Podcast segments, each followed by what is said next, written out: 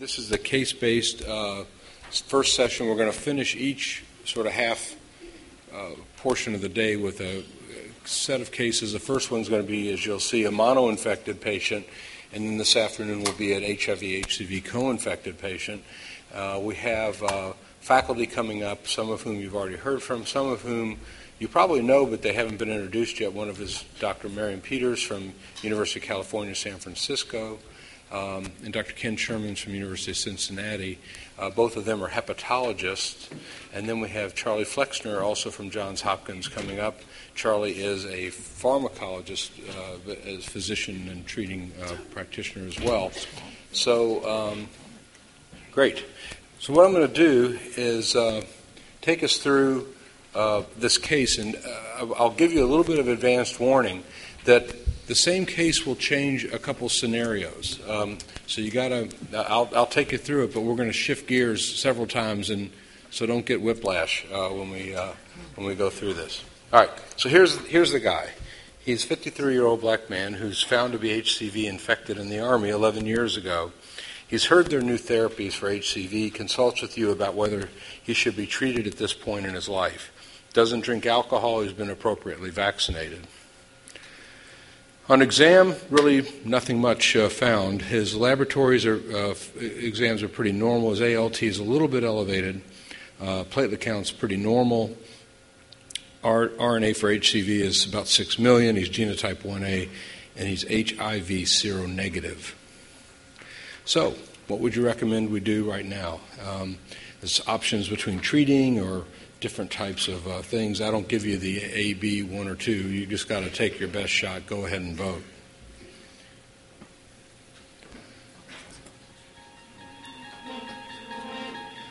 Uh, so we're entering a place of time and space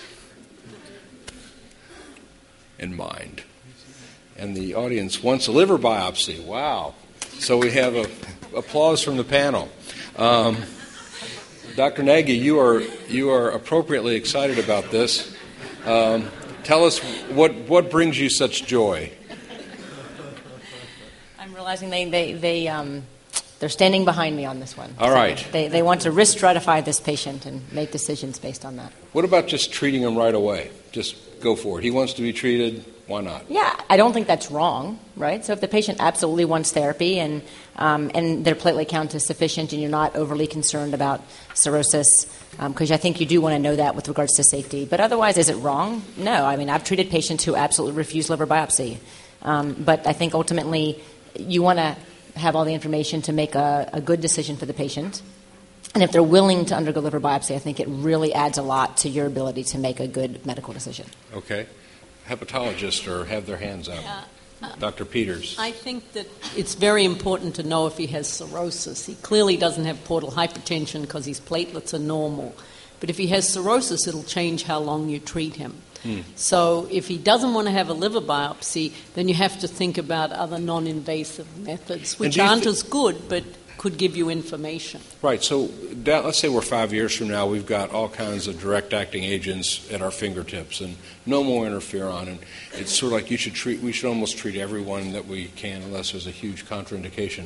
Would you still get a liver biopsy then for the same reasons? so if you... the data show that it doesn't matter what stage of disease you have, 100% are cured or 90% are cured with all DAAs, all orals, then I wouldn't do a liver biopsy. But so we don't have those data, and all the data we have now suggests that having cirrhosis is bad for outcomes. So this gets to one of the take-home points that I wanted to make, and that is this is a rapidly changing field, and answers that are going to be quote unquote correct today are going to be wrong in the near future. So uh, stay tuned, uh, Dr. Sherman.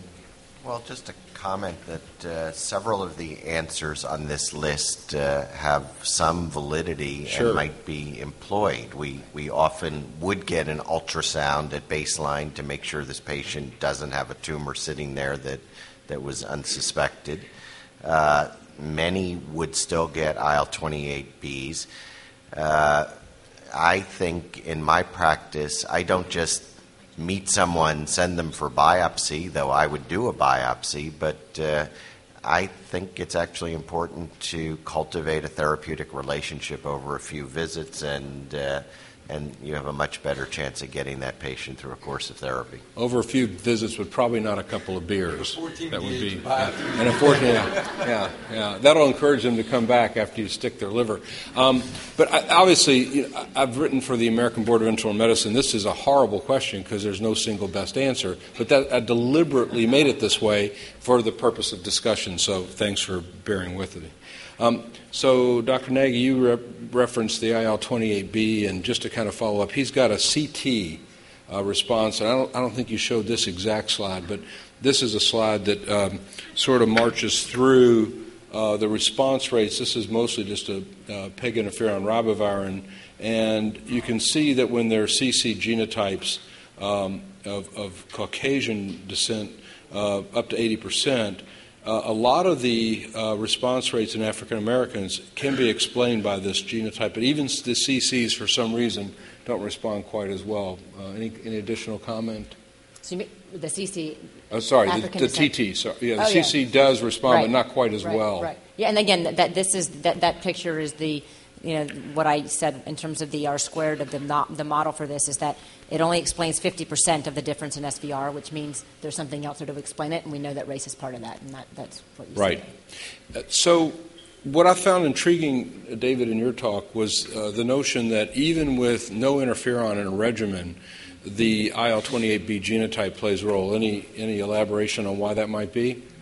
Uh, I mean, you can you can speculate. So, um, you know, presumably these direct-acting agents inhibit virus replication, but don't completely eradicate it from cells. Maybe in some instances, and you need the innate immune system to come in and just clean things up. I think is what people fall back on. But we don't really have any empiric evidence to say that's the case or not. But Right. And to be precise, when you say innate immune system, endogenous, man-made Yeah. interferon I mean- that's normally there, Right, and it's it, it is pretty well described, at least in vitro, that hepatitis C or does host-made, I should say. Yeah. subvert some of the you know innate interferon signaling pathways with you know RIG1 and, and some things like that that maybe hepatitis C protease inhibitors can actually restore. Uh, Right. So this gets down to the details here. Liver biopsy should be performed on all patients, uh, whether to decide whether to treat now or wait. Um, let's go ahead and either validate Dr. Naggie or not. If they're a Munster, you biopsy all the time, especially if it's Herman Munster. Yeah. Okay. So some of the audience, you lost a little bit of your uh, group here. Yeah. I'm Yeah. not going to take that personally. Right. so, Dr. Thomas, you want to weigh in on this one? Just do do you think liver biopsy should always? Well, I, I think that um, the liver staging should be done on everyone because you need to know whether or not to do a hepatocellular carcinoma screening, and because uh, it might impact on the urgency of treatment and on the length of treatment, if, and whether or not you can do the RGT uh, abbreviated treatment courses. So. In, it's, it's the exceptional. It's hard for me to imagine a patient uh, for whom I wouldn't want to have some information on staging. You, you cleverly said all, and, and we all know from taking tests that all is never. Wait, All is equals always never. wrong, or Yeah, something like anyway. always so, wrong. so I think it was just sort of the way it was asked that that, that created Sure. the, the distribution. I will say that um, that the information that you can gain when you frame the questions that way, the information that you can gain from non-invasive testing, can often be sufficient because you're really looking for negative predictive values for excluding that someone has cirrhosis. Uh, and, um, and and so it, it really depends on the question that you're asking. Uh, what test is optimal in my uh, Yeah. experience? And also, I'll say that don't think that that a liver biopsy is the same, irrespective of where you get it. There's clear, irrefutable evidence that the size of the biopsy matters a lot. And so, if you're getting it from a radiologist with an 18 gauge needle, you're not getting the same information that uh, Ken's getting with uh, a, a, a, a wider gauge needle where he's doing the procedure himself. And so you can't compare those. Those are like two different tests, and that's that's clear. So if you, I think you have to factor all that in when you make your decisions. Right. Uh, Dr. Sherman, a quick return from a question from the audience to your beginning of your courtship with your ther- therapeutic courtship with your patient. Um, if they come in, they have absolutely no stigma, they look totally normal. Do you still go through the ultrasound and everything else? Uh, tell us why. So, uh, liver disease in the population is quite common, and actually, in all of my patients, I'm concerned about a variety of things. The, the presence of other genetic diseases that might influence the course and progression of fibrosis, like genetic hemochromatosis. The gene is in 7% of the population, alpha 1 antitrypsin deficiency, gene is in 2 to 3% of the population uh, NAFL and NASH, which cannot be separated from each other by any imaging technique and require a biopsy for evaluation. But uh, the ultrasound showing a very bright echogenic liver might further push you towards getting that biopsy. So Okay. I think, Yep. yes. Okay, so now uh, Dr. Thomas mentioned non invasive tests. I'm going to give you two questions back to back here without any pause.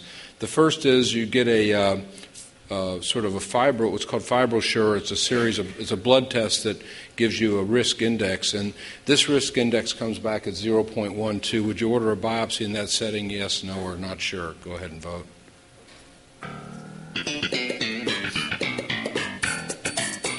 It's appropriate music for this city, isn't it? Okay. Most weren't sure. Let's go to the next question. Came back at 0.68. Does that help you? Uh, go ahead and vote. Does anyone know what those No, wait, wait, that's, that's sort of my point. Let's go ahead and vote on this one. Lost our music. It went. Oh, okay. So Linus would say, still not sure. Okay, Dr. Peters, this is your your bailiwick. Knock him out here. So I have to tell you that I never look at the 0.xx. I always look at what F they tell you, F0 to 1 or F, which is very minimal disease, versus F4, which is cirrhosis. Right. And what you can say about the FibroSure is the first one was F0, and the third one is, I think, F3, F4. But it's as hard to tell. you know, I'm a liver person. I just look it up every time. Because what if they change the assay? So that que- yes. The bottom line is if it's F0 or F4, it's 80% accurate that it's real. So 20% of the time you're completely wrong. If it says F2 or 3, it's 30% accurate. So you're really in doo doo. You don't know what to do. so I think what you have to, you say to the, I often use it as a way to introduce the patient to the idea of staging. I say, let's do this test, and if it says F0, we won't treat you till there are better drugs. If it says F4, you better get moving, and maybe if you don't want to be treated, we should do a biopsy and see because it'll change how long we treat you. If I do a biopsy and you don't have cirrhosis, we could halve the length of time. Right.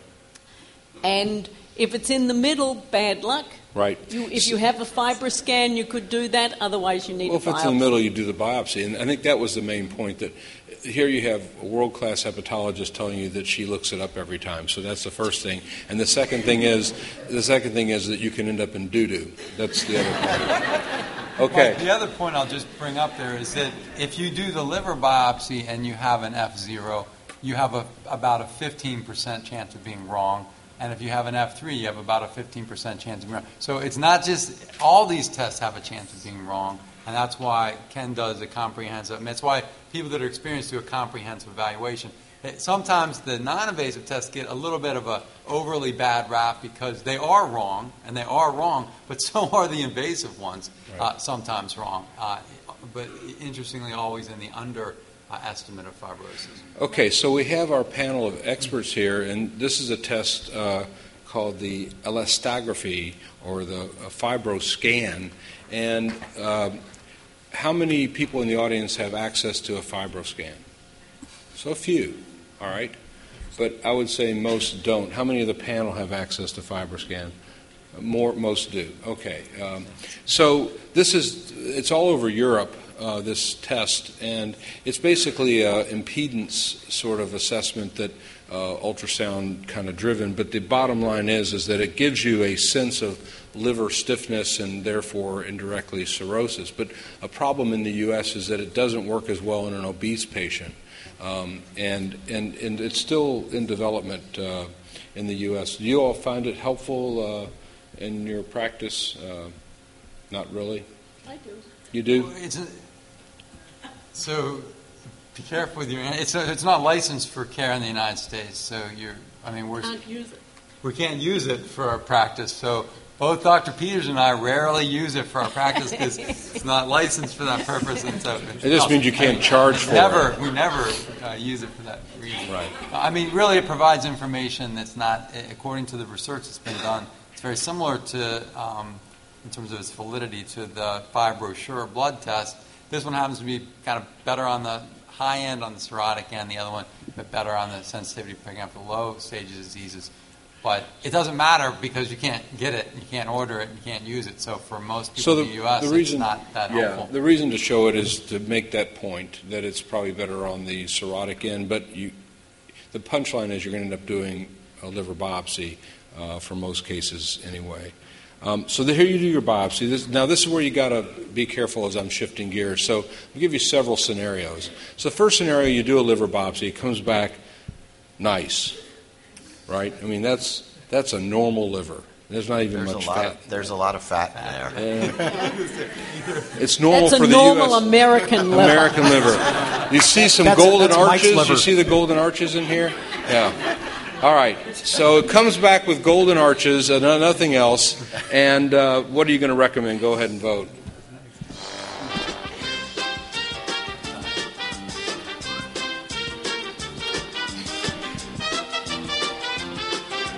This is Jim Lange, isn't it? Dating game? Yeah, I think so. All right, what do we what do we got? Is that right? I think so. So most would not treat. The panel more or less recommend. Uh, The only point I make is to accurately stage a biopsy, you need at least two centimeters and at least 11 portal tracts. So if you don't have 11 portal tracts, as David said, you're grossly underestimating.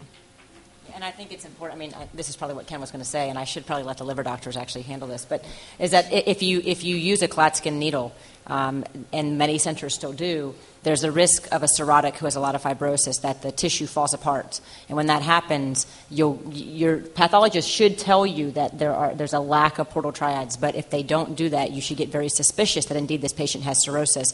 And those patients will often get staged, at least in my experience, as a zero or a one, and cl- and they're clearly cirrhotic. So Right. you do have to have knowledge about how to, um, you know, look at the pathology report and have a communication with your pathologist if they don't report out the portal triads. And And they will report how many portal tracts and how long it is. It's sort of part of their QA. Okay, so somebody wrote, sent a question up about what, what is a non-invasive test, the FibroSure. It's basically a blood test. It's a compilation of a number of uh, different tests that they throw together in an index. So all you have to do is order it, as I believe, is a FibroSure. Is that And I think the thing to remember about a FibroSure is includes bilirubin. So if your patient's on atazanavir, Yep. it'll be incorrectly elevated because of unju- unconjugated hyperbilirubinemia, and you'll, they'll say the patient has F3 or 4, and it's not true. Okay. So if you just you have to remember that. There, there's also a commercial test called the Hepascore. And what they've done is, in their interpretation, taken a more conservative approach to the uncertainty that's present in the receiver operator curves of the characteristics of the test. And unfortunately, that leads to a result that may be more honest but is even less useful. It actually comes out something like high chance of between F2 and F4. Nice. And that leaves you with absolutely nothing. translated? biopsy. Okay, so you get the biopsy. Here you are. This is we shifted into second gear. This is a second scenario, and you can see the the fat is kind of still there to some degree, but now you see some uh, evidence of uh, portal triad uh, scarring. Right? I like this, Mike. Okay. All right. So, um, so what are you gonna what are you gonna do now? Yeah. Yeah. Yeah. Not He's take, training for the GI You're getting a lot boards. of abuse down here. it's okay. It's Why don't okay. get through these slides? I know. I'm just going to show. I'll let them interpret. It's it's not bad. It's it's okay. Go ahead and vote. Get me off the hot seat. You wanna go where everybody knows your name, See, we're all friends here. and they're always glad you came. All right. So most would still not treat.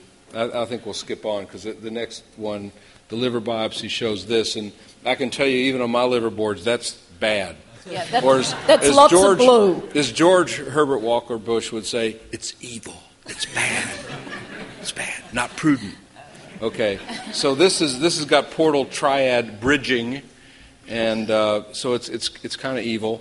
So what are you going to recommend for this guy? Go ahead and vote.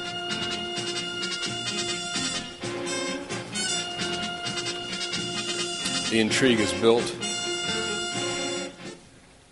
Brad, help me out. What was that one? I can't remember. All right, doesn't matter. So here we get to that. Which would you use? Telaper. The, the interesting thing is only a few people would not treat. So even our hepatologist would treat this guy, right? All right. So let's change the. So the point of this, and, and Dave and I talked about this before the meeting about how we would communicate. And, and I think what's going on in all of our heads is this notion of a grayscale of the liver biopsy result kind of being good to moderate to bad, and then the timeline of when drugs are going to be available and when you might be able to wait or when you when you should treat. So this last one was more into the red scale, so that you really don't really have a lot of time. Uh, that's somebody you might want to treat now, and someone earlier you might earlier in their staging because progression is a little bit slower. You can afford to wait and wait for interferon free. Yeah, Ken. I just wanted to make because in medicine everything is tempered by the patient sitting in front of you. So a young woman with virtually no disease who wants to begin having children and is willing to wait to get through treatment, this is someone that you might treat at a very early stage of disease in an effort to cure this, prevent vertical transmission, Right. and uh, and other problems. And uh, and similarly, someone who has again other factors that are comorbid features that that could accelerate disease, you might treat more aggressively at an earlier stage, knowing they have a better response at that stage. Right. So the two questions that just come up, basically asking the same thing on Ken. I'll keep you at the microphone. How, what do you do when you see NASH or you see fatty liver? Is there anything besides if it got real bad, transplant them or something? But uh, I mean, what are you going to do to treat it?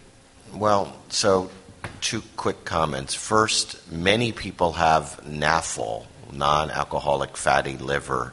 Far fewer have NASH, which is non alcoholic steatohepatitis. And, and one is a progressive disease, and the other probably isn't. And you need to separate those out, and that can only be done on a biopsy.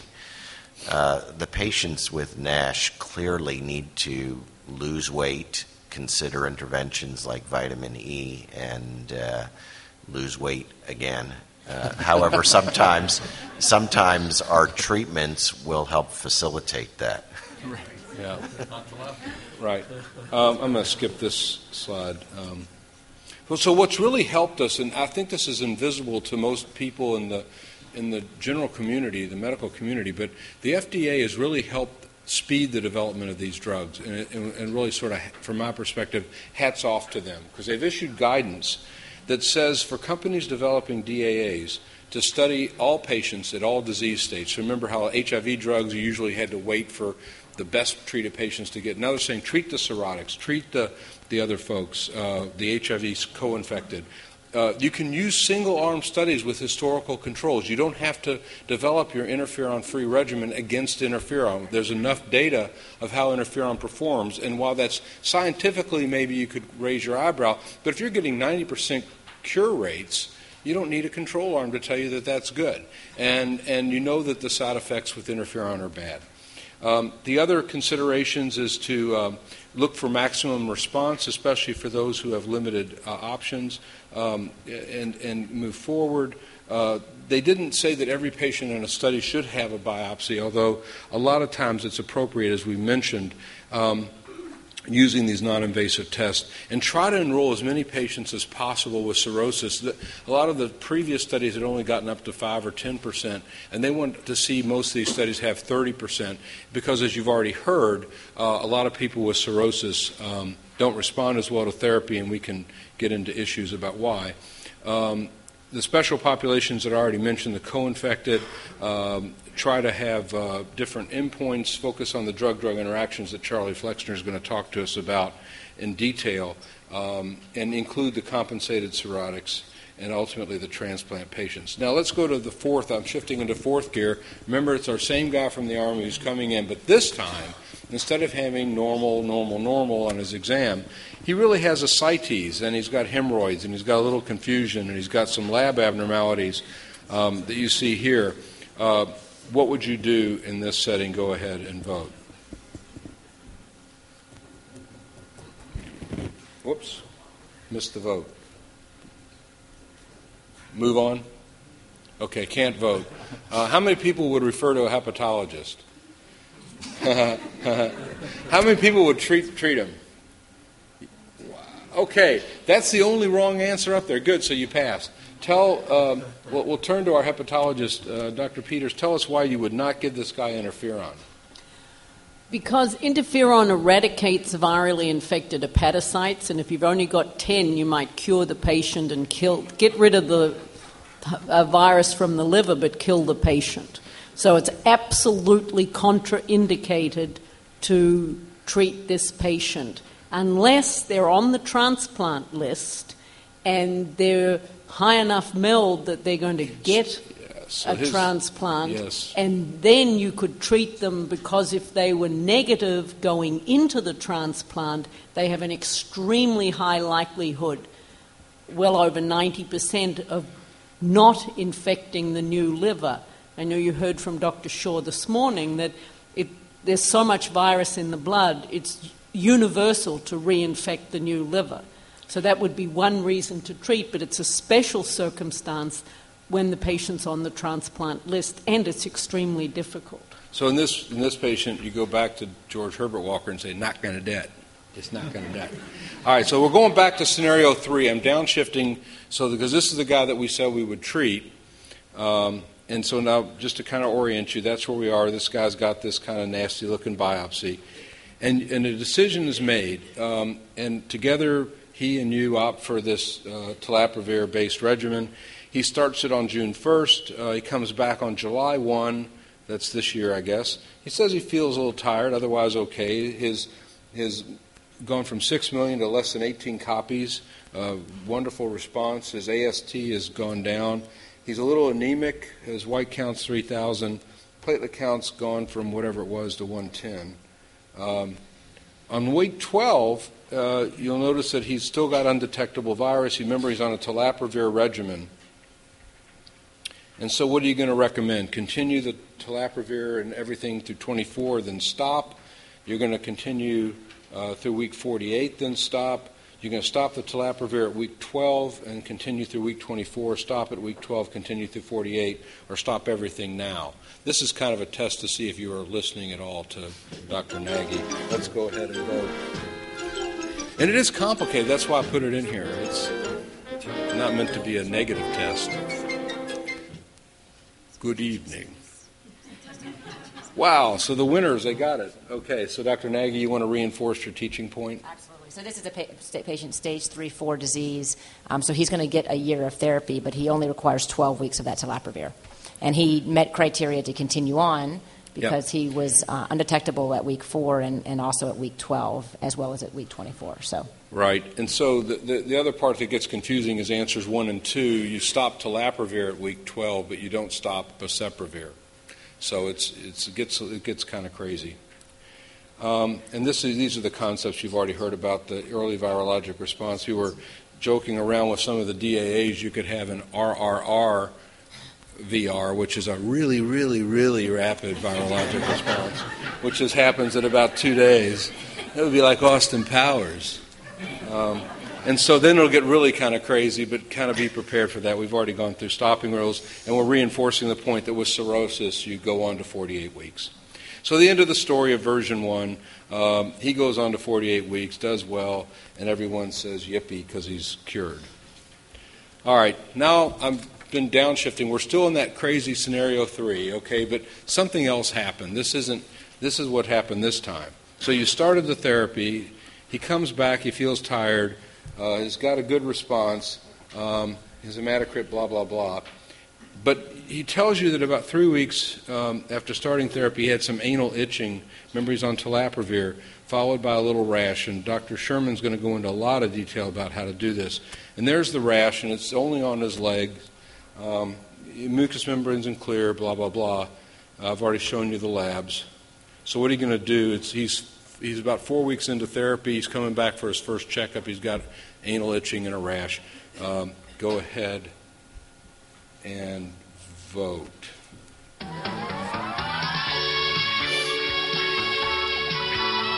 Y'all know what this is, right? Farrah Fawcett, Charlie's Angels. Yeah, yeah. Okay, so Charlie says to use steroid cream. Um, thoughts, panel? I, I didn't mean to say Charlie. I was thinking Charlie's Angels. yeah. Okay, Ken. Yes, Okay. steroid cream That's there. good. Steroid cream in his butt.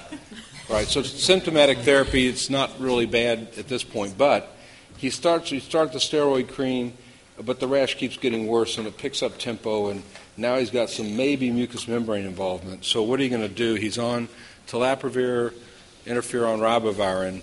Um, oh, this is wrong. Sorry. Eh, let's skip this. Sorry. Thank you. Yeah. Okay. So this is the one I'm looking for. Um, so he's got this rash. It's progressed. It's 11 weeks. Uh, you're going to add prednisone. You're going to continue the ribavirin, stop telaprevir, continue everything. Blah blah blah. Go ahead and vote.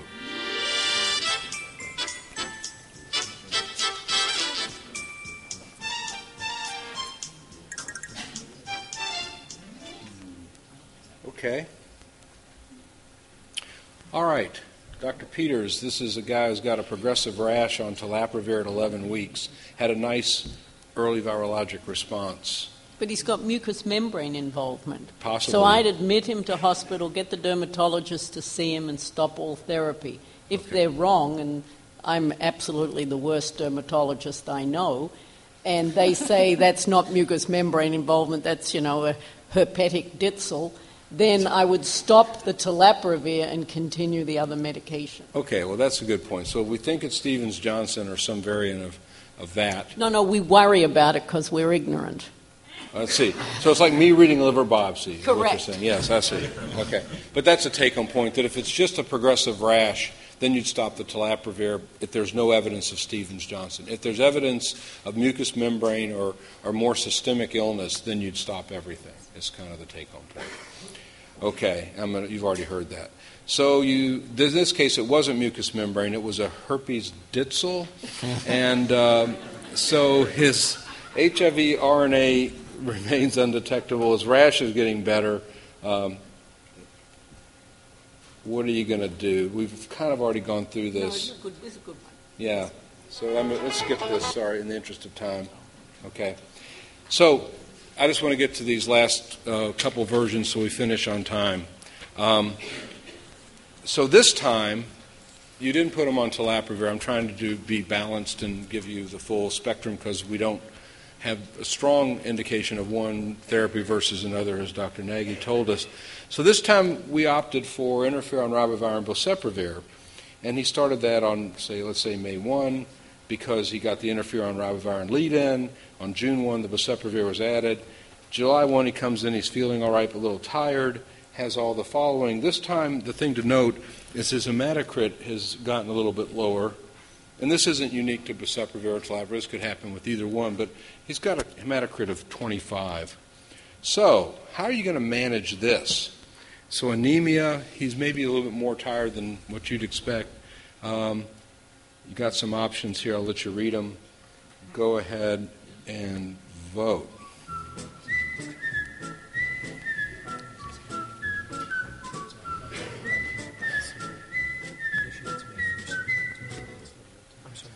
Got Floyd the Barber, Barney Fife. Okay, dose reduced ribavirin, 68%. Thought to do that. Dr. Flexner, would you do that? Well, I think it's I think it's a reasonable thing to do. Yeah. Uh, and uh, it's um, um, at, particularly at this point in his treatment, unlikely to alter his, his chances of having a sustained virologic response. So, yeah, I think Yep. this is. Dr. Thomas, do you know of any data about this? Or, uh, Uh, yeah, I mean, there have been a couple of studies uh, that have looked at the likelihood of SVR based on uh, different approaches uh, to uh, the management of anemia, and ribavirin dose reduction uh, is uh, does not have an inferior SVR rate to uh, uh, other approaches such as using recombinant erythropoietin or transfusing the individual. One of the things that we've found is that this problem, as Susanna pointed out, is actually bigger than anticipated, bigger than advertised in the phase three studies, and one in which, which where I felt like I actually underestimated or under uh, responded. Under responded? Jeez. I, I didn't You were a respond aggressively enough early on, and now we get pretty aggressive uh, with uh, queuing people up for um, uh, using uh, uh, recombinant erythropoietin, even queuing them up for transfusions and that sort of thing to get them through treatment, because it really has been a big problem with our cirrhotic patients. Right. And I think this the, the study that uh, Dave was referring to is a one that was presented just at the last EASL meeting in Barcelona. That pretty large number of patients, um, I believe it was a boceprevir study, a sub-study that showed no difference with dose reduction of of ribavirin. Yeah, Charlie. So I just want to mention that there is uh, there are a couple of groups in Europe that are exploring therapeutic drug monitoring and dose individualization for ribavirin as a strategy for preventing anemia, which is which is kind of interesting. Um, I think one big question mark is whether, when we start talking about interferon-free regimens with multiple DAAs, we're also talking about ribavirin-free regimens. And if we find that we need to continue to use ribavirin as a backbone drug for treatment, even if we can get rid of interferon, there may be more interest in figuring out ways to individualize doses of ribavirin so you can avoid anemia. Okay. So he's not getting any worse by week 12. He's not sure he wants to continue. You run up, you run some iron and ferritin levels, and they're kind of normal. He doesn't have hemochromatosis. Start EPO. Uh, getting a little better by week 16. Still undetectable HCV. Uh, other labs are unchanged. Um, what would you do here? Would you stop all the therapy? He's had an early virologic response. Uh, stop the boceprevir, stop the ribavirin, or continue as is. Go ahead.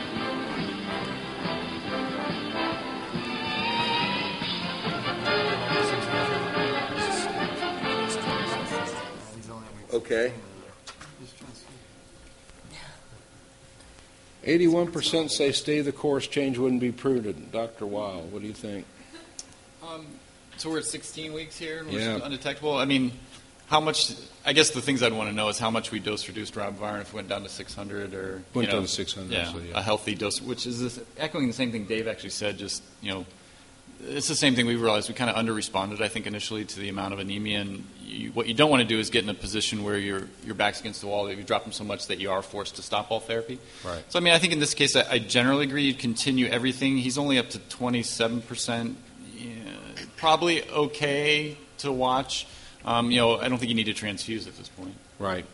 In, in this particular case, uh, it was decided to stop just because he was complaining a lot, but he ended up doing well, um, and his hematocrit improved, and he ended up being cured, so everybody's happy.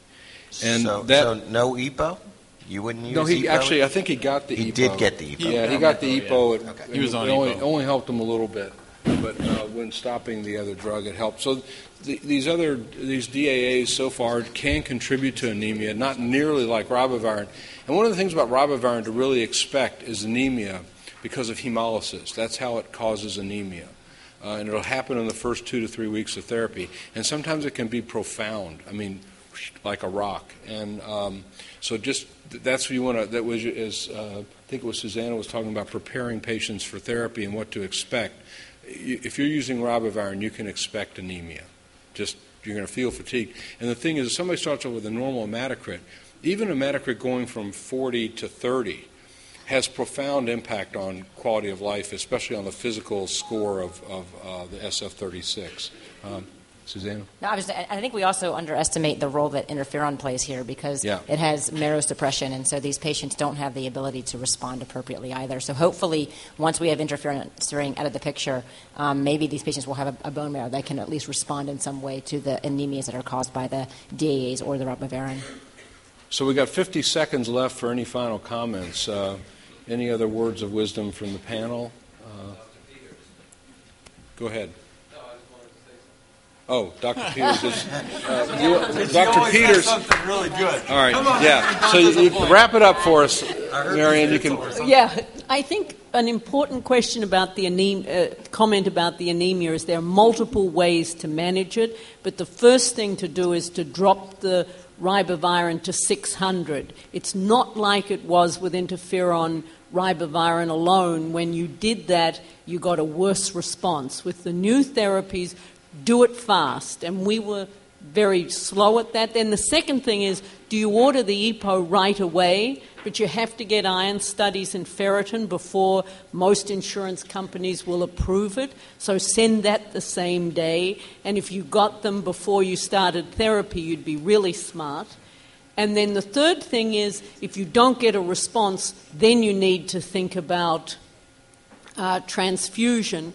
And we check the crit every week because we've been so wrong when we've waited a couple of weeks like we used to for interferon uh, uh, and ribavirin alone. So you need to be very proactive and do everything at once. Great.